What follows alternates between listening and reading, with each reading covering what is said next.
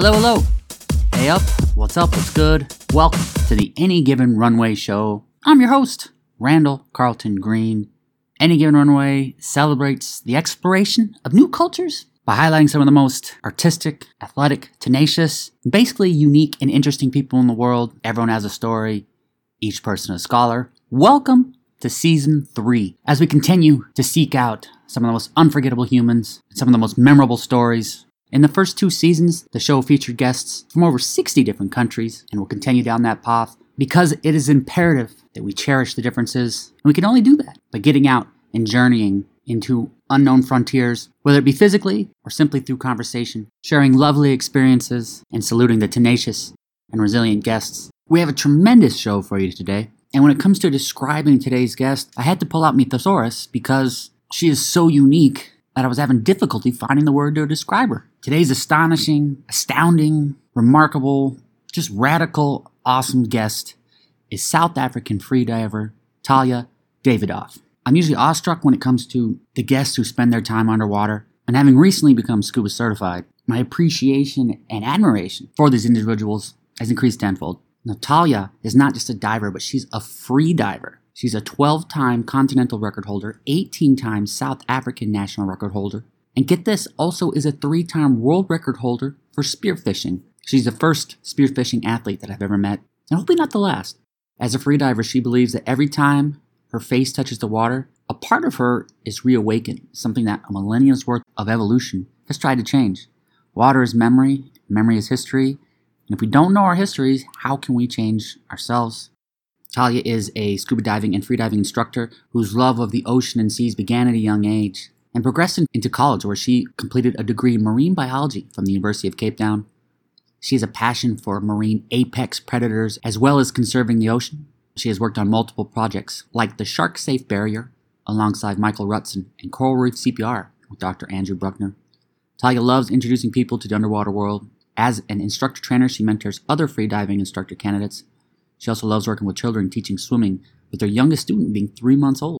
In two thousand twenty-one, she won the A I D A Tampa Apnea Challenge and placed fifth at Vertical Blue Championships. Recently, Talia and her new husband moved to Oregon, and they founded the Oregon Freediving Company, which is where she joined me for today's interview.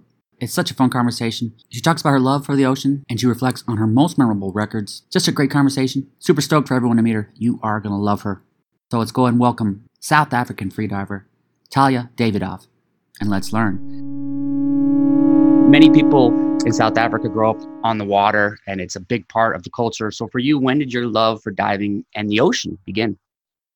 So uh, it's uh, it's a it's a long love story. My dad was the first trained scuba diving instructor in South Africa. Cool. Um, he came to uh, the U S in seventy-six, I think it was seventy-one, and he got trained here and then took that back to South Africa and opened up uh, a dive shop called U D E C, Underwater Diving Equipment Company. And, you know, so I was raised with that sentiment. And from a very young age, my dad was like, mask, snorkel, fins, off you go. And then went and did um played with my dad played underwater hockey competitively throughout high school. Not very not a very spectator sport, but um then yeah from there I, I fell in love with Shark Man, as a documentary that came out in two thousand one with Michael Rutzen, and then of course Planet Earth or Blue Planets, uh David Attenborough. So from a very young age I knew that I wanted to study marine biology. And, um, you know, my parents, when I got to eighteen, I want to study marine biology. They were like, yeah, take a gap year. Hmm. And then I came back and I was like, still want to study marine biology. Um, so, yeah, I got into the field, and through that got into scuba, started teaching scuba, and then found freediving. And here we are.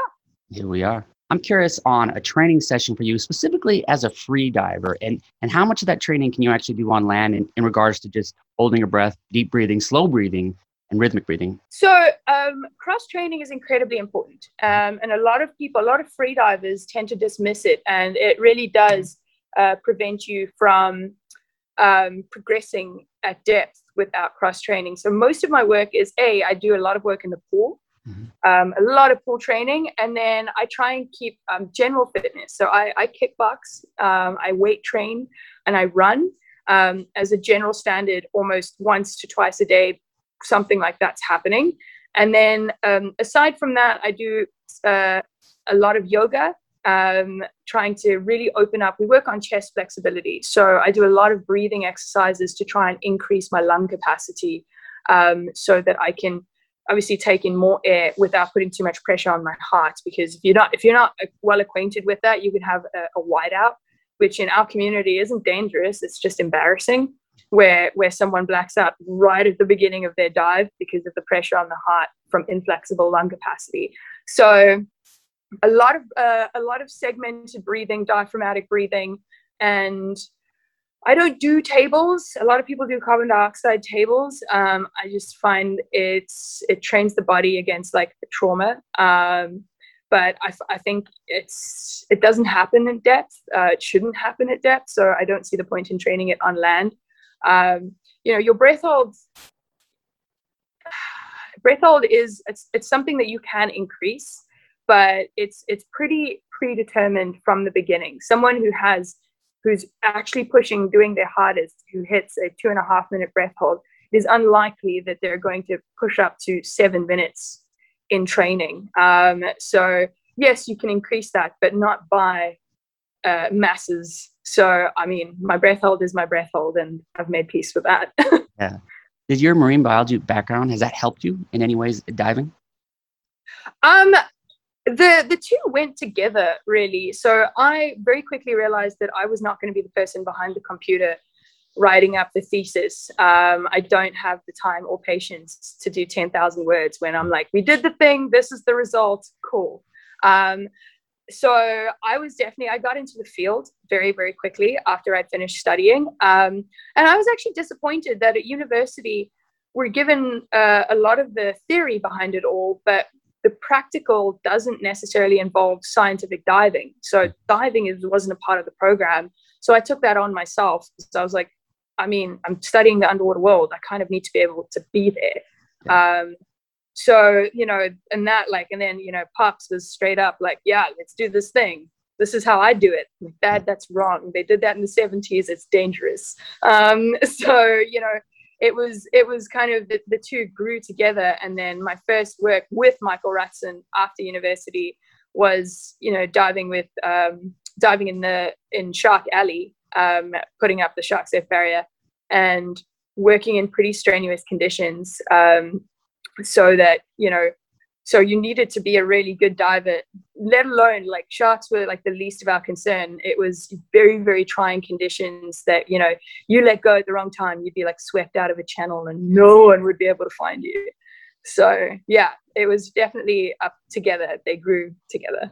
Yeah. You mentioned Shark Safe and I'm excited to ask you about that. But first I want to talk more about the breathing aspect because in chatting with divers and my first experiences diving, I learned so much about just the intrinsic aspect of breathing, slow breathing, rhythmic breathing, calm breathing, not panicking. And I found that in many ways, it's a form of meditation. And also because of that, it seems like it, it helps out in your everyday life. So in what ways do you feel you've benefited just in your everyday life away from diving, from having time spent on the water of slow breathing, methodical, meditative breathing? So humans as a whole are incredibly lazy breathers. Um, we breathe from our upper chest because at some point in our lives, we are told to pull in our stomachs and stick out our chests because that is uh, aesthetically pleasing. And we become incredibly inefficient at breathing. Um, so we only breathe from our upper chest, which is moving bone, as opposed to diaphragmatic breathing, which is just moving soft, everything soft. And I have general anxiety disorder. I was diagnosed with that a couple of years ago, and you know, the doctor hands you prescribed medication after prescribed medication. I was so sick of it. And then I took freediving on and actually slowed down, learned diaphragmatic breathing, and now am medica- medication free and have learned how to, you know, just sit down and really focus on diaphragmatic breathing. And we have systematically in our system, we have something called ventilation breathing, which is a two second inhale, two second pause, ten second exhale, two second pause. And if you sit and you do that every day, just with the diaphragm, you can actually watch your heart rate drop. I've gotten my heart rate down to thirty-six in in doing that. And, you know, it's just correct oxygenation of the brain and of the body. And it also, you have to be present to be breathing like that. And because of that, you you know, you have to shift everything out of the way and just focus on what you're doing. And it's very, very calming, a very pleasant experience. Do you use a specific mantra or thoughts to help focus the breathing, especially to time it out, and probably specifically on the exhale to make sure that is slow enough to hit that ten seconds? So it's uh, I'm, uh, in our freediver courses, we teach this ventilation breathing, and we coach every single breath. So we'll go inhale, pause, pause, exhale, one thousand one, one thousand two. And that's how we coach it. And that's how I learned it. So I can hear my first instructor's voice, this guy named Chris Bustad. So I can hear his voice and his uh, cadence cool. in my head, and it's going to be stuck there forever. And I assume a lot of people who've gone through my courses hear my voice where, when they're doing that as well. Uh, I'm going to use your voice today. When I go back in the pool today, I'm going to use that. I can do the two second inhale, but that ten second exhale is where I got to do more practice at. Gotta, uh, so you've got to use an S with the exhale. Create an S sound. It's okay. going to, um, it it creates a blocker to slow down the exhale if you're using it. Okay. Slows it down a lot. Fantastic. Fantastic. Awesome. You hold many records in freediving. Is there a specific result that makes you the most proud? Um, I hold a few records. Um, And they are, oh, I want to say, I think I hold fourteen national records and eight continental records. So that would be, my, the most important one was uh, January twenty nineteen, I actually um, lost my father three days um, ahead of a national record attempt. And I convinced myself that that was something that I could do. Like, even after he had passed, I was like, my dad would want this. I want, I'm going to do this. And I had a panic attack at fifty-five uh, meters. Mm-hmm. So, you know, one hundred fifty feet, give or take. And luckily I had the safety in tow with me to to get me back up to the surface safely. Um, and in, yeah, in hindsight, it was a really silly thing to do because, like, my body wasn't ready. My brain wasn't ready.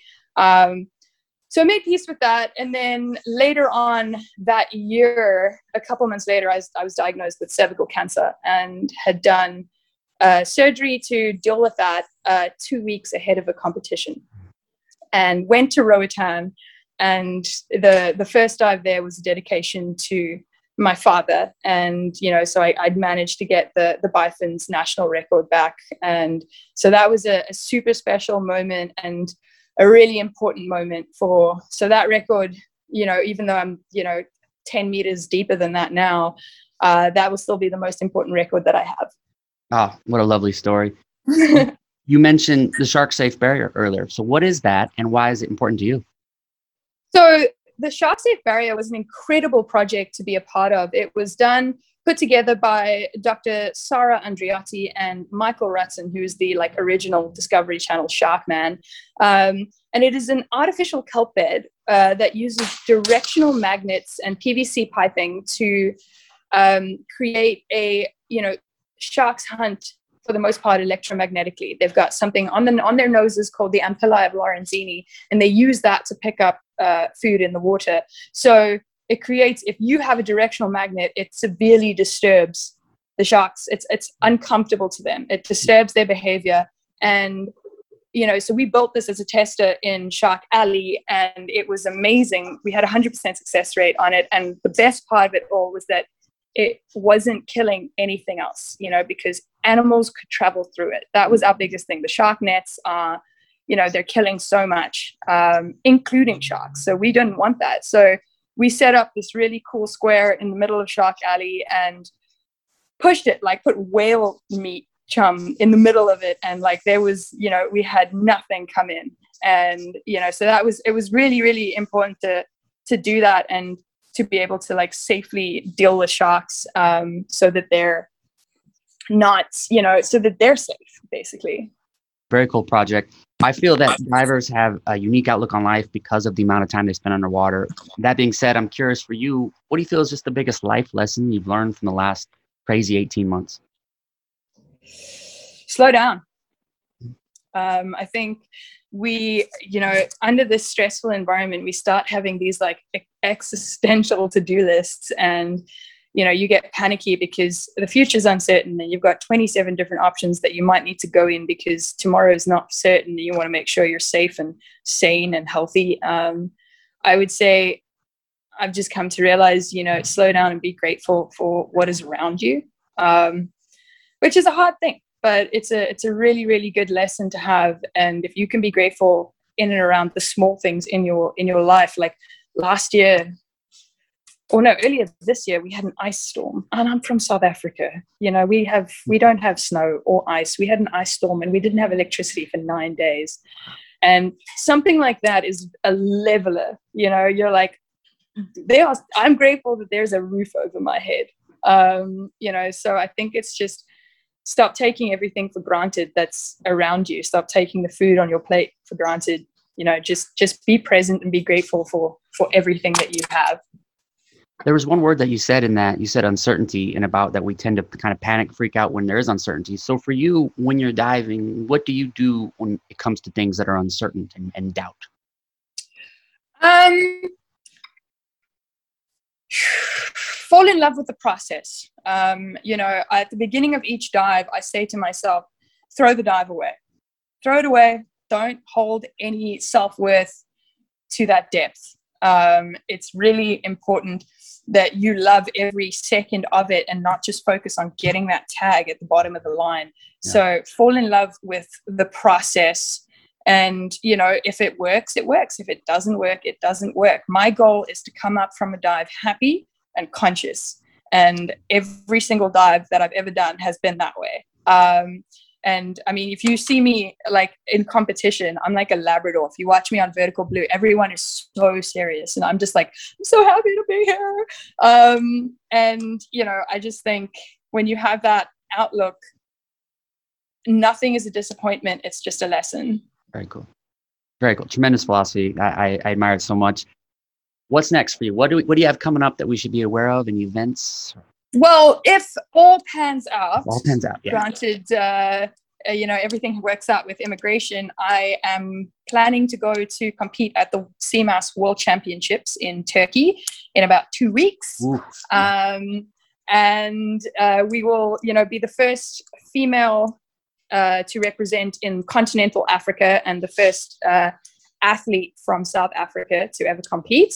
So it's a huge honor, a huge stressor, like stressor just, just because I really want to go. I don't really care what happens if I'm there. Like, I don't like, I don't care if I don't even dive. I'm just like, let me go hang out. Um, have you been I to Turkey before?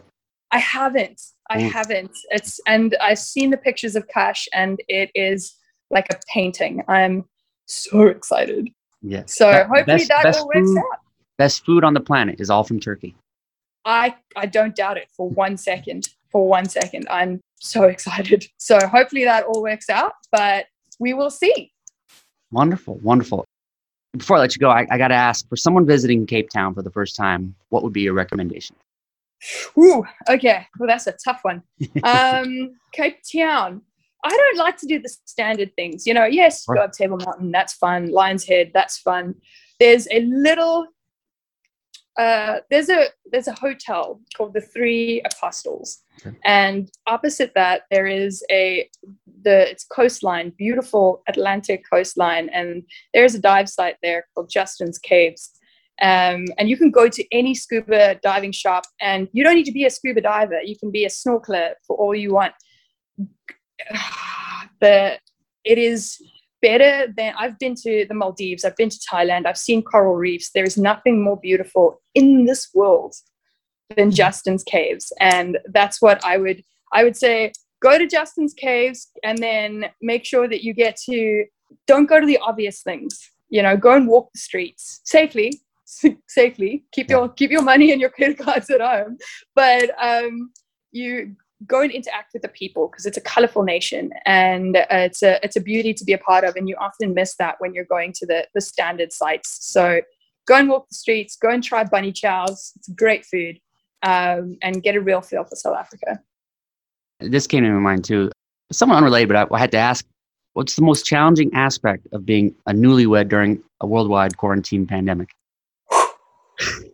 How much time do we no, have, right? I'd say no comment, but it has been, it's been a really, really tough year, um, you know, trying to work through uh, a marriage yeah. in, and I live with my husband, I work with my husband, um, you know, we are in each other's faces twenty-four seven, and we've had to really learn how to communicate effectively. And, I, you know, where I'm like, I love you, but I don't want you in my space right now because I can't, your breathing irritates me, you know? So it's, uh, it's definitely been a struggle, but we are coming out stronger. And, you know, I find in, in the moments, like when I'm at Vertical Blue, you know, he's, he's the person who makes sure that my nose clip is there, my lanyard is there, that I'm safe. He's giving me, you know, a big squeeze just before I get into the pit, and I wouldn't do it with, with anyone else. Come dive in the Pacific Northwest. It's cold and dark, but it's beautiful. Do you have a dive facility? Is that what you're at now? Yes. So okay. I'm currently at, at my shop, which is the Oregon Freediving Company. We teach freediving and spearfishing. And we honestly, like, the Pacific Northwest is not known for diving, but we have beautiful coastline, rugged, but we, you know, being able to sustainably harvest your own food is a really, really cool thing that you can do out here. And you know, we're really all for that. Like, I don't like to go and buy any sort of, you know, animal product in store if I can go and get it myself. Yeah. And that's what we teach out here. And uh, I would definitely recommend that people come out to the Pacific Northwest and come and see what it's about, because, I mean, it's cold, but that's about it. That's about it. We can handle that. Yeah. yeah. We can handle that. We've got alpine lakes that have over one hundred foot visibility. They're insane. Can you mention the name of your facility again and the location, and how can people people get more get in touch with us? Yeah. Sure. We are the Oregon Freediving Company. We are based in Oregon City, nowhere near the ocean. Um, people are always shocked. There's a freediving shop here. Um, and yeah, you can catch us on Facebook, Instagram. Uh, you can check us out. Uh, we have a website, which is just Google the Oregon Freediving Company. We for sure come up. And yeah, chat to us. We don't often answer the phone, and we often close the shop to go spearfishing. So always best to give us a call before you come in. Fantastic. Fantastic. Well, once I get a little better in the scuba, that's the next route for me, free diving. Brilliant. We'd love to have you. Um, I'm going to put it on my list. Will you say how people can follow you in your career? Sure. Um, you can check me on, I kept my Instagram under my maiden name because it hasn't changed yet. So I'm Talia Davidoff. You can find me on Instagram. You can also Google Talia Davidoff Diver, and you will find my website uh, pretty with everything there, and uh, an easy way to contact me through that. As well, on Facebook, I'm under Talia Semrad. Um, but yeah, Instagram would be the best way forward. And yeah, just watch out for the C M A S World Champs. Very cool. You're, you're the best. This was so much fun. I love your personality. Uh, this was great. I learned so much from you. Really, kudos goes to goes to the bro who's hung out and and sat through the, the interview. Love uh, it. He's, he's been a champ. I'm super stoked. Thank you. You're my hero. But thank you so much for today. Thank you so much. I appreciate you. Bye. Have a good one. Cheers.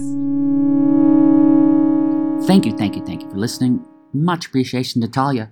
A quick update on her career at the C M A S World Championships. On the first four days, Talia netted four national and continental records, including four white cards.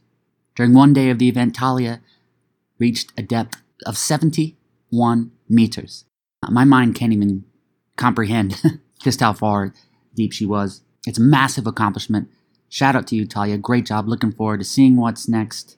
Be sure to give her a follow on Instagram, Talia Davidoff, and follow the Oregon Freediving Company as well. Where do you see some of the pictures that the, the members of the Freediving Company have posted, especially when it comes to some of the animals that they encounter at these depths. Everyone has a story. Each person a scholar. Thank you for listening. Fill up that passport. I'll see you on the road. A bientôt.